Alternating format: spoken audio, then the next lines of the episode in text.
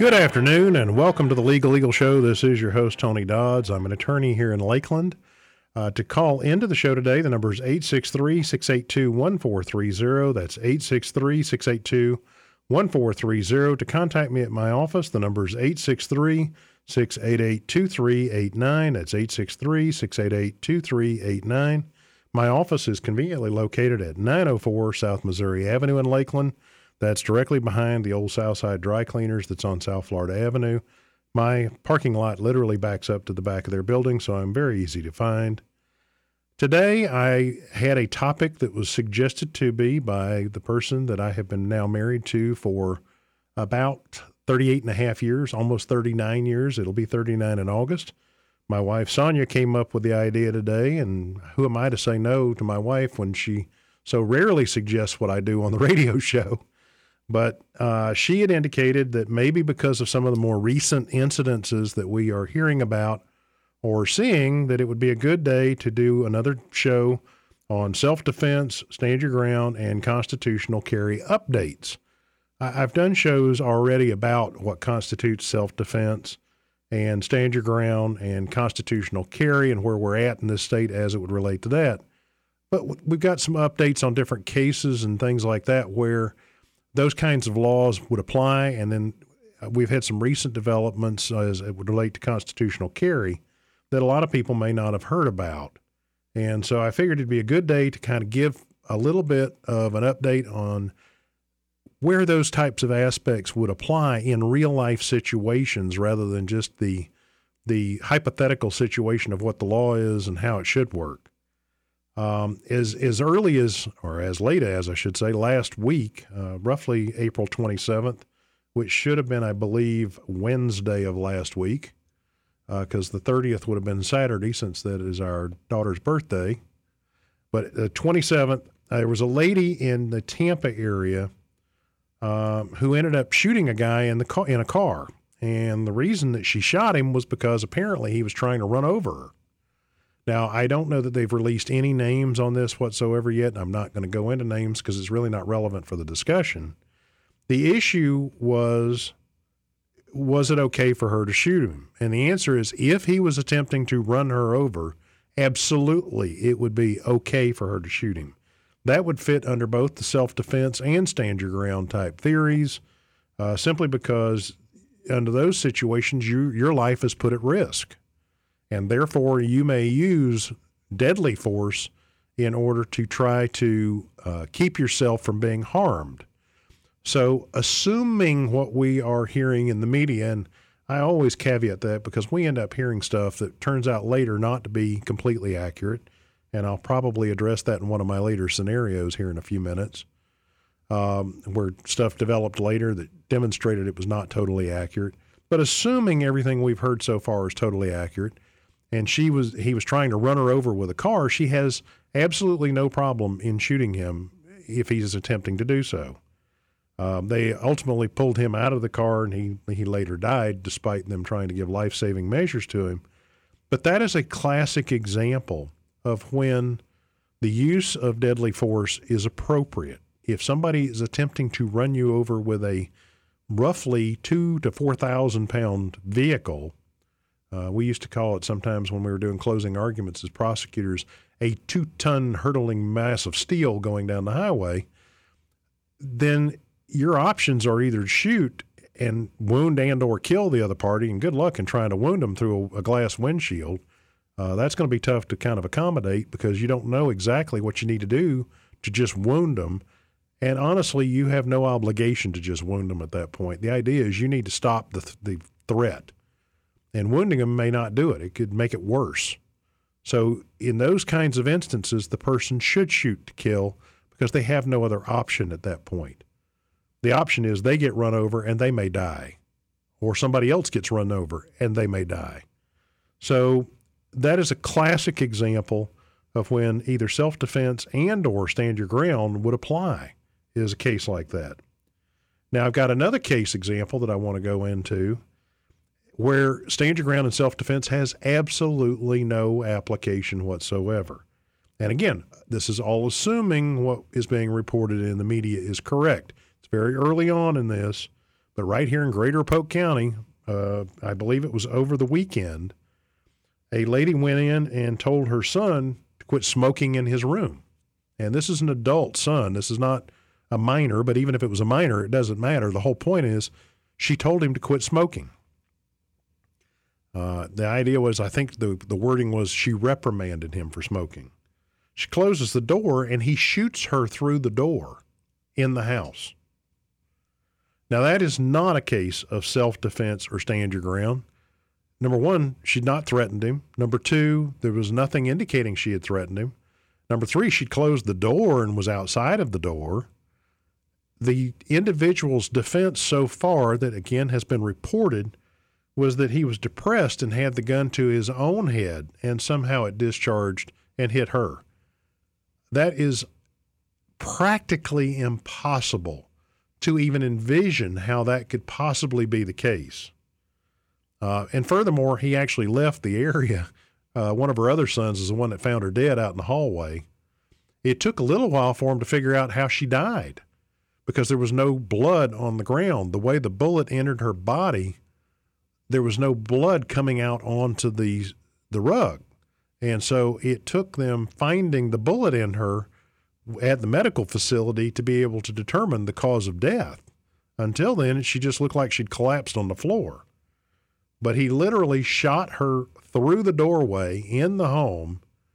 And now he's really not trying to claim a self defense or stand your ground, but it's a case where somebody has shot somebody. Those kind of laws are not going to apply in that kind of circumstance. There's there's no way to even twist them to make them to fit that. What he was trying to do was act like it was some sort of an accident. There ain't no accident in this one, folks. When you've just been reprimanded and you shoot through somebody uh, a door to hit somebody, there's only uh, one or two conclusions that you can reach out of that. You've been listening to Talk Radio 96.7 FM and 1430 AM.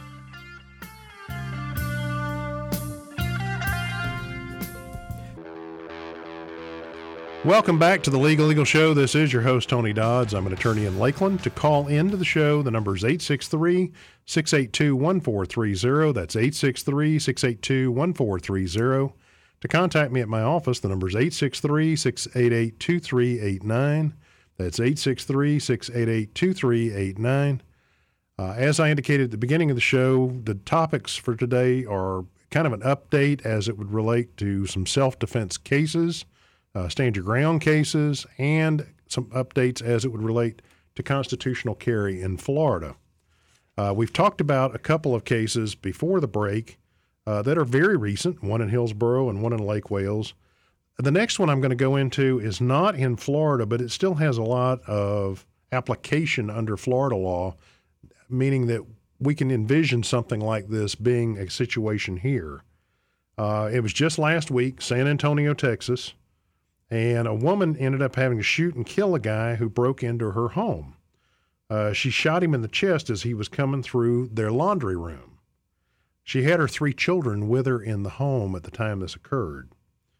Uh, anytime in Florida that you're in your home and somebody comes in that's uninvited under Florida law now, it is presumed that they are there to do you no good, and especially as part of an uh, application of that. And I'm not saying it it centers on this, but if your three children are there as well, it really puts things into that posture. It doesn't mean you still can't do it if the kids aren't there. It just adds to the flavor that you've got your three children in there. And she ended up shooting, and, and the guy died. The investigators found him in the backyard in a chair, bleeding to death, uh, out back. So at least he had the common decency to slouch his way back to the backyard uh, probably is just his way of trying to get away, and he couldn't get very far because she did a good job of shooting him in the chest. But the long and the short of it is, people shouldn't be going into other people's homes being unannounced and uninvited. It's not. I mean, that's called burglary, and it's against the law. It's a felony. It's a felony in Texas. It's a felony in this state. And when people do things like that, it puts themselves at risk of consequences. And those consequences are getting shot. Uh, Polk County, that would have been a really, it would have been the same probable result if the person was armed in the home. Our sheriff has made it very clear that you're not to enter somebody else's home uninvited. You get you play stupid games, you get stupid prizes. And the prize in this case is death. Because you you simply cannot take it upon yourself to do things like that. It's against the law. It's against the law for a reason, and you put yourself at peril. So as a result, this lady, I'm sure, will face no charges. Uh, the only way I could see or envision any kind of charge against her is if the person had been residing there, uh, lawfully was able to enter, meaning they had a key and they had not been prohibited from entering. That's a different story. That becomes a manslaughter issue potentially at that point. That's not what we have. This, according to reports, and again, it's news reports that I'm relying on, so I'm caveating that on everything today. It appears that this person entered the home without any permission and without having any reason to be there, other than probably to commit some crime while they were there. And as a result, she shot and killed him. Uh, so that's another case where self-defense, if if Texas has a stand your ground law, I'm pretty much sure that's going to also apply there as well. So let me go to a more recent statement that was done, and I guess I, I got to tell you this one actually wasn't done by our sheriff, although I don't know that he would have a problem with it. But the Santa Rosa sheriff, uh, Bob Johnson, about a week ago, actually a little over a week ago, uh, there was a defendant that broke into four homes and had gone across several backyards and neighborhood in the neighborhood. Well, he went into one of the wrong homes, so to speak, and a homeowner shot at him but missed. And at, at least it scared him enough to get him out of that home, though. So there is a benefit factor, even if you miss, to shooting at somebody is getting them out of there. A lot of people go, well, yeah, they could take the gun from you and hit you. I guess they could, but they also could have killed this person if the person had not fired the gun simply because he found him in the home. The whole point of this particular part of the presentation, though, is really the quote of the sheriff at the time. Now, so everybody understands where Santa Rosa uh, County is. I actually had to look it up, but I've actually been through it before. I think I handled a case there once upon a time. It's up next to Pensacola. Uh, it's right on the Alabama line up there. It's there may be one extra county in between it and Alabama, but it is literally in the panhandle, way far to the left. And I don't mean left politically. I mean left in the state. It's about far right politically as you get. Um, that that's part of what helps carry any Republican candidate in a statewide races is Santa Rosa County and some of those surrounding counties up there. They are very conservative and very Republican oriented. But anyway, the sheriff up there made a very what I would call Grady-esque statement, and I don't want to attribute this to, to our Sheriff Grady Judd, but I I could almost hear him saying it as well the sheriff is quoted as saying, if somebody's breaking into your house, you're more than welcome to shoot them in Santa Rosa County. I think Grady said something fairly close to that in Polk County. I don't, it's paraphrasing it, but it's pretty close. In fact, he said, we prefer that you do actually shoot them. Hopefully, you'll save the taxpayers money. And now, these are all quotes from the sheriff himself and his I, I understand his theory and his thought process on this. If you shoot and kill them, they don't have to try them and warehouse them until they're either executed or warehouse them for the rest of their life. In other words, you're kind of doing society a favor. Now, I, we can go into the old philosophical debate all day long about whether it's okay to kill somebody or not. I, understand some people have a real aversion to something like that, and I, I get it. it even in within the Bible, there's conflicting thought processes. Uh, within our laws, there's some conflicting thought processes. But in this particular case, again, it's in somebody's home. The person has obviously broke into at least three other homes in the neighborhood already. They've placed themselves at serious peril because of what they have done. They have placed the persons or uh, even just the person uh, of this one home in peril because they were home when it happened. All of those are things that would lead to this kind of commentary. And the, the, the, commentary back and forth on this is all over the spectrum, and I think you can understand where it's coming from. Your more conservative or right wing type sources are very much in favor of what this sheriff is talking about. There are the pundits on the left that say, oh, now we're going to turn Santa Rosa County into the Wild Wild West. No, the person that broke into the homes turned it into the Wild Wild West.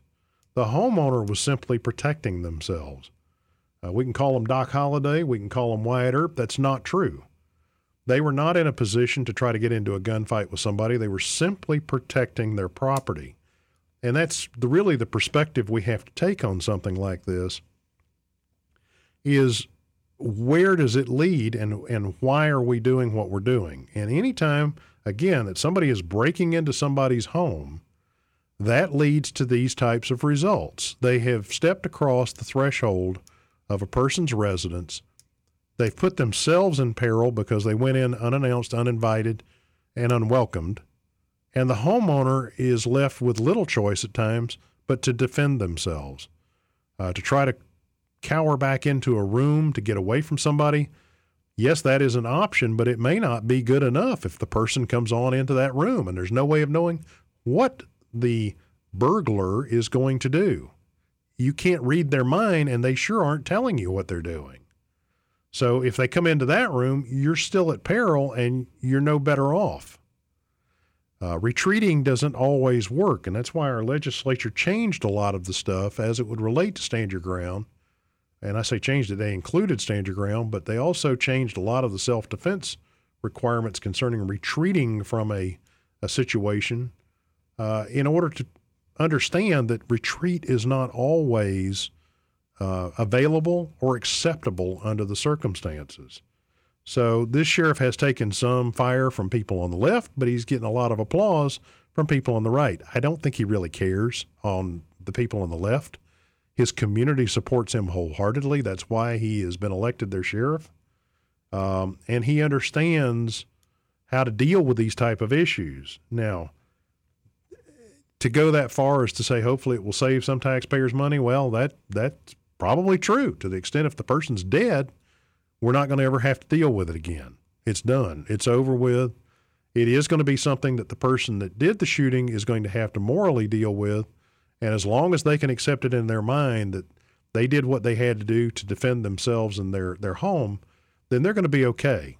But it is tough. And I, I do want to reiterate it is not something that should be taken lightly. Shooting somebody is not something that should be taken lightly. Uh, it is an issue that we see on a re- fairly routine basis anymore. We're starting to see more and more people defending themselves and taking care of their homes and their property as they should. Uh, but this is a classic example of a sheriff saying, don't do this in our community. There are consequences for what you do. And again, I'm not sure I have a problem with it under the circumstances of what was done here. I don't. There might be some other circumstances where you wouldn't want to say, okay, it's okay to shoot somebody. But anytime somebody has come into their home, they've already been breaking into other homes, it's clearly a situation where this shooting was justified because the person was there for no positive circumstance. They were there to commit uh, another criminal offense. In fact, they'd already committed it by coming into the residence. And it was a felony that they'd already committed because they came in with the commit uh, the intent to commit a burglary, and as a result, this person was well within their rights uh, to be able to defend themselves. You've been listening to Talk Radio 96.7 FM and 1430 AM.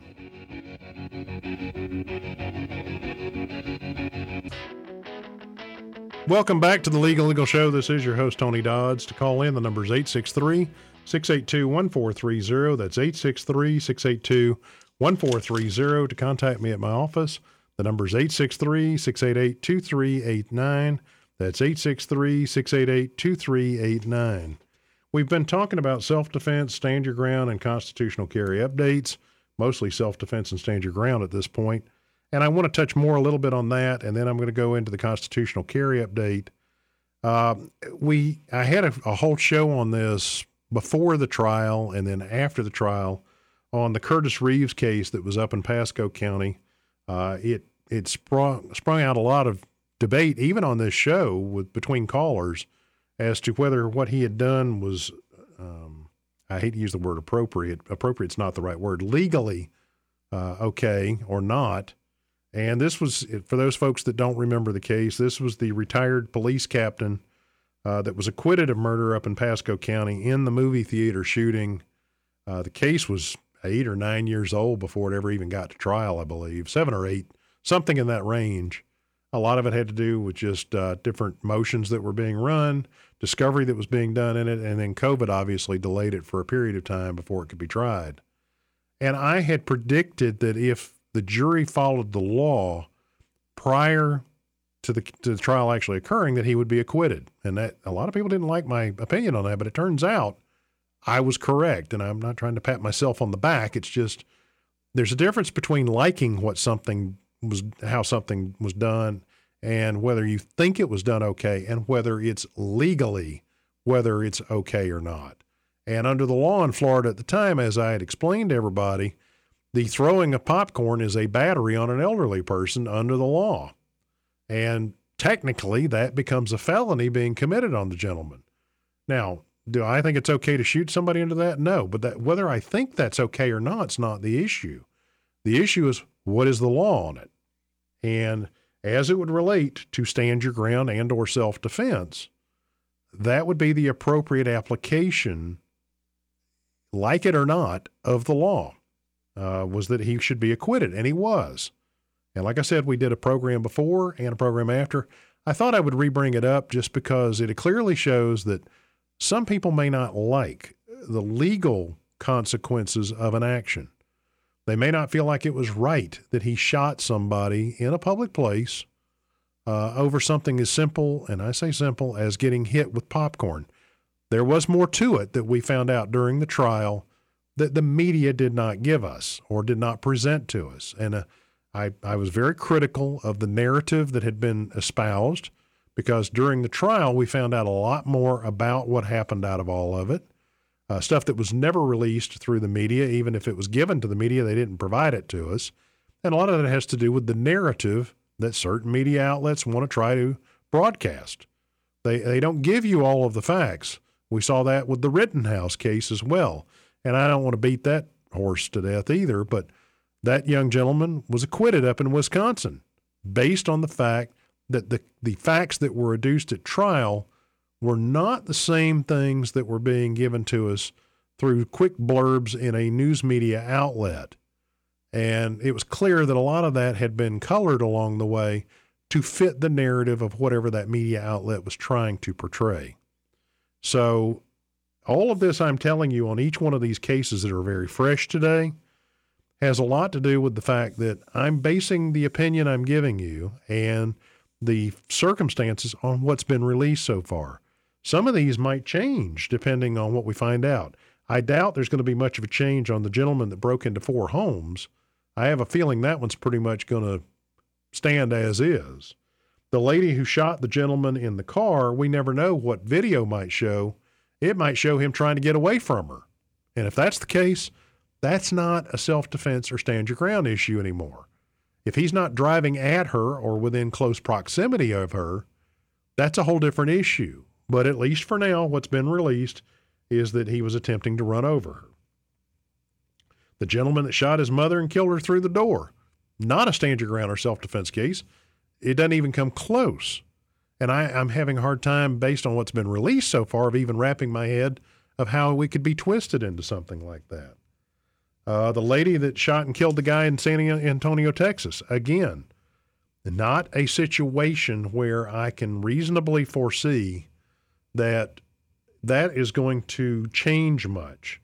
Now, if the guy had been legally living there, that might change the overall circumstances of it. Or say it's a relative that had normal ingress and egress to the house. But none of that's been released, so there's no reason to read those kind of circumstances into it. As it sits, that one looks like a legitimate self defense type case. Uh, to give a quick update on one local case around here, and that case is the one involving Michael Dunn, our former city commissioner. I've known Mike for a long time. He had pled to the manslaughter case uh, before a trial was ever to start on this, and his sentencing is currently set for May 23rd. I may or may not touch on that right afterwards. We'll see how it goes. I want to see what happens on it and see if it's even something that needs to be addressed. I certainly feel for the individual that shot, but I also feel a lot for Michael Dunn as well because I know him personally, and I, I wish him the best on the long term. Uh, we'll see how this plays out, but it is something that's coming up in about three weeks. Actually, three weeks from today is when it's scheduled for. That could change, but at least for now, I believe that's when it's still set for. Update on constitutional carry in Florida. I just did a whole show basically on constitutional carry.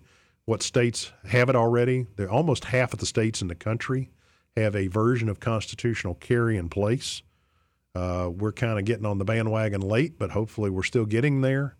Basically, constitutional carry is the ability to carry a, a firearm on you without having to have a concealed weapons permit. Uh, Governor DeSantis has indicated once again that he is more than willing to sign it if they will get it to his desk, and that it is it is his prediction that it will get done before he leaves the governor's mansion. Well, that just means somewhere in the next four years, because realistically, the chances of him getting beat this year, as long as everybody that likes him shows up to vote for him, is about slim and none. Uh, the two opponents are not even real opponents to me. One of them is Nikki Fried, and the other one's Charlie Crist. So realistically, if they will get it to him, he will sign it. He is considered even invoking the ability to have a special session just to deal with the issue. Uh, he, he seemed to indicate in his last comments, which were as late as last week, that it could be anywhere from a month to six months. But he is anticipating it being on his desk to be able to sign, which means I'm sure he may, if they don't get it to him in the next month or so, I would imagine that he is going to have his own staff drafting something that will then be presented to the legislature for them to try to figure out and get it done. He has made sure that he wants it to be one of his priorities. Um, there's a lot of reasons for that. One, there's no reason for Florida not to be in that list at this point. Every other southern state is is doing it, and we, I'm not one of those people. Well, let's just band on, jump on the bandwagon, but it's not causing the Wild West effect that we were all told it was going to cause. There is no rippling effect through the southeast or the west where most of the states are at. Uh, in fact, one of the states is uh, Vermont. They were the lead state that that put this into effect to begin with. There's just there's no huge outcry or problems with the ability to carry a firearm without a concealed carry permit. Those states have all exemplified that at this point. There's not this huge surge in, in firearms related crimes in those states because of it. So there is no valid basis to be critical of it at this point in the state of Florida. The only other issue that might be a problem tag along with it is whether it will be open carry allowed or not. That means whether you would be able to carry it on your hip without having to have it covered up. I honestly, I'm I don't care on that either way. I think it should be somebody's choice. And realistically, there's a bunch of states that have open carry that they don't have a problem either. So I, am critical of the aspect of us limiting, limiting people's uh, constitutional right to be able to have and possess a firearm just to make somebody else feel better about it. That's not the way that's supposed to work. It is a constitutional right, and that's why we call it constitutional carry. Is it does away with requiring somebody to get a permit or license to do it because it eliminates that requirement. Now, you'd still have to meet the other federal criteria of not being a convicted felon or having a, a domestic violence injunction. Those types of things uh, would still be in play. You've been listening to Talk Radio 96.7 FM and 1430 AM.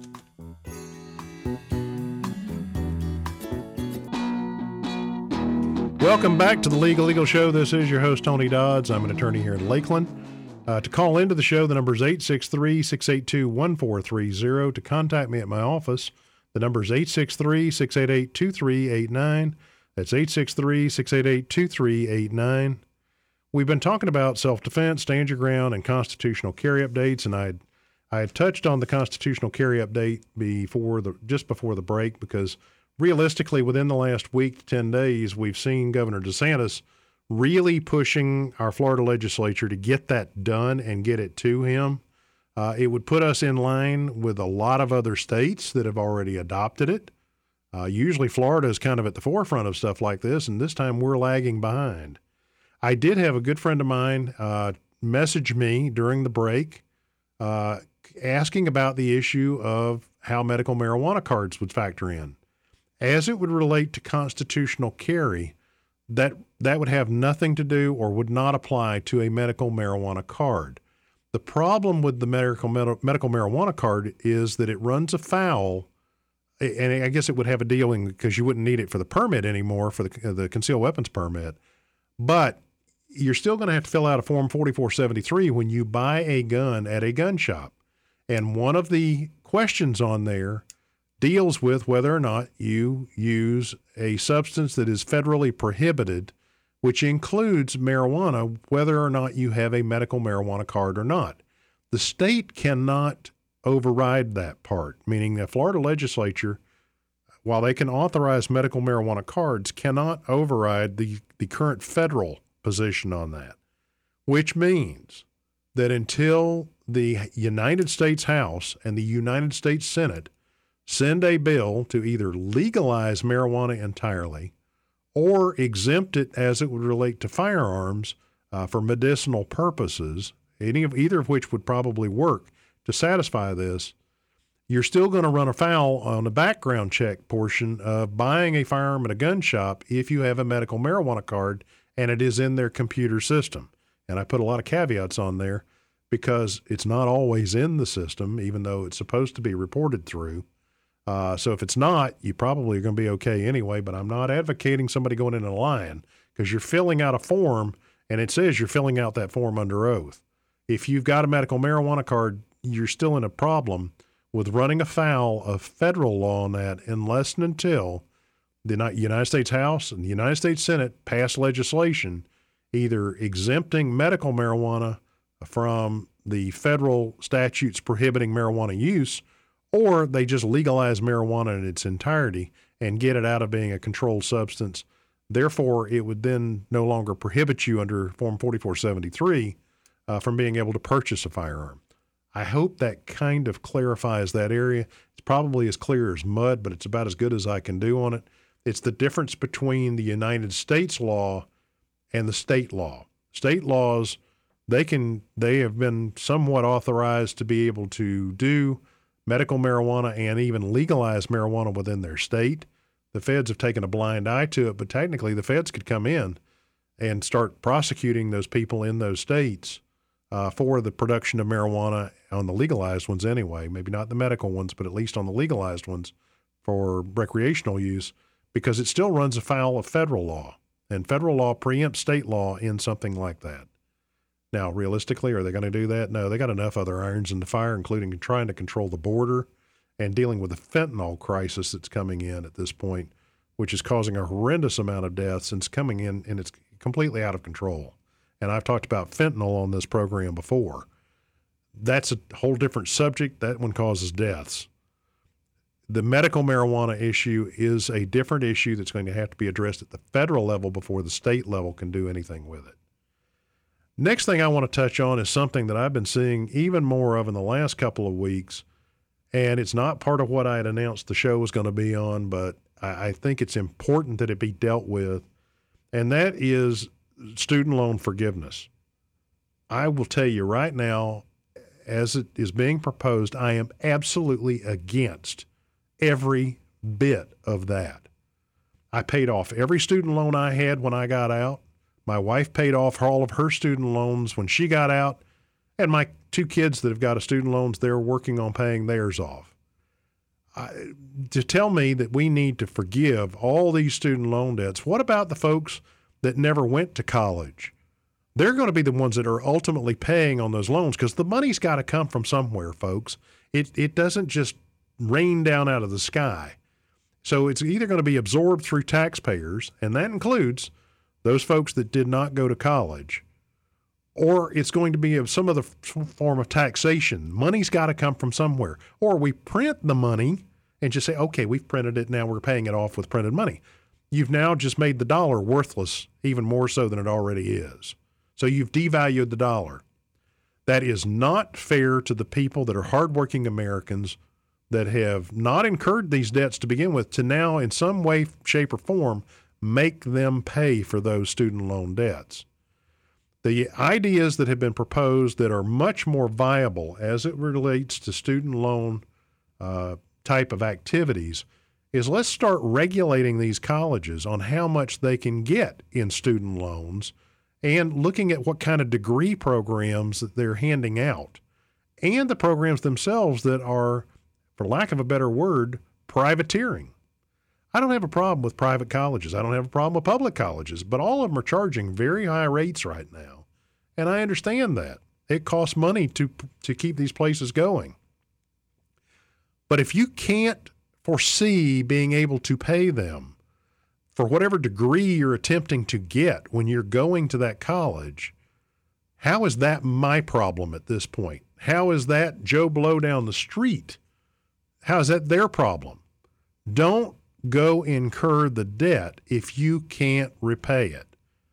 There are other ways that you could have earned that money potentially to be able to help soften that debt.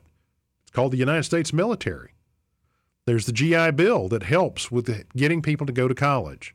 And it's based on part of the service that you've done within the United States military. And people go, well, that's not all for everybody. Well, then fine. Neither's going to college. It's not for everybody. And secondarily, the ones that have gone need to get degrees in something that's actually going to be able to help them pay the debt they're incurring. To just go to college to get a degree in something you like and incur 100,000 or $200,000 in debt is absurd and then expect it to be forgiven. And the latest proposal I heard come out of this administration was, well, instead of $50,000 worth of debt, we'll just forgive 10,000. Okay, excuse me. Uh, where's my 10,000 back then where I paid more than that back in back when I was getting my loans? I got loans to get a degree with something where I could ultimately pay those loans back and I did. Where's my wife's 10,000 where she had loans that she incurred and she paid back with a degree that she could actually use and pay back the debt? We're, we're not teaching people fiscal responsibility.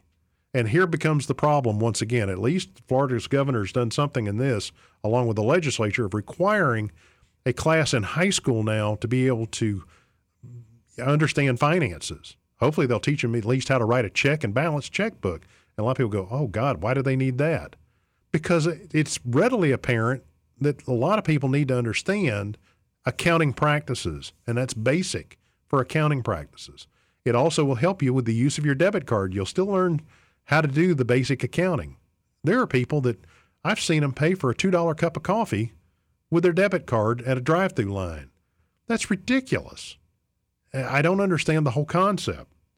But to sit here and tell me, oh, we're just going to forgive 10 grand, my God, where's my 10 grand? Where's my wife's? You start hold, handling out 10 grand to everybody. Again, the dollar is worthless at that point. It becomes meaningless. All of a sudden, our, our bread that's costing me $4 a loaf now or more is going to cost me $6 a loaf. And the meat is going to be, that's $9 a pound now, is going to be 12 or $14 a pound. I don't know if anybody's checked the price of chicken wings later lately, but oh my God, it's horrible. I could buy a chicken breast faster than I can buy chicken wings or at cheaper prices. And it's all because we're allowing the dollar to be devalued right now. And if we start forgiving a lot of student loan debt, that's going to be a problem. So the answer is don't hand out or allow uh, student loans to be handed out for degrees that you're not going to ultimately be able to see the money coming back to be able to pay the loan back. Giving somebody $100,000 in debt to be able to get some degree that is, there's no way that that degree is going to lead to them being able to get the money back to it. It is basically a recipe for disaster.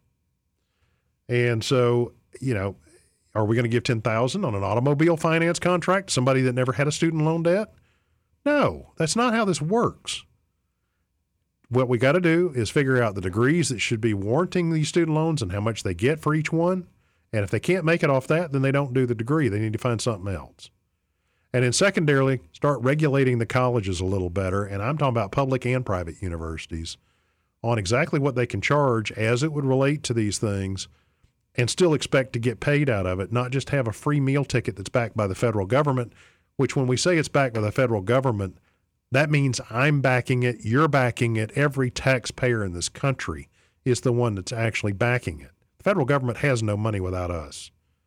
So the reality check is those colleges need to be held responsible for what they're doing and what they're charging. You've been listening to Talk Radio 96.7 FM and 1430 AM, and I look forward to talking to you again next week.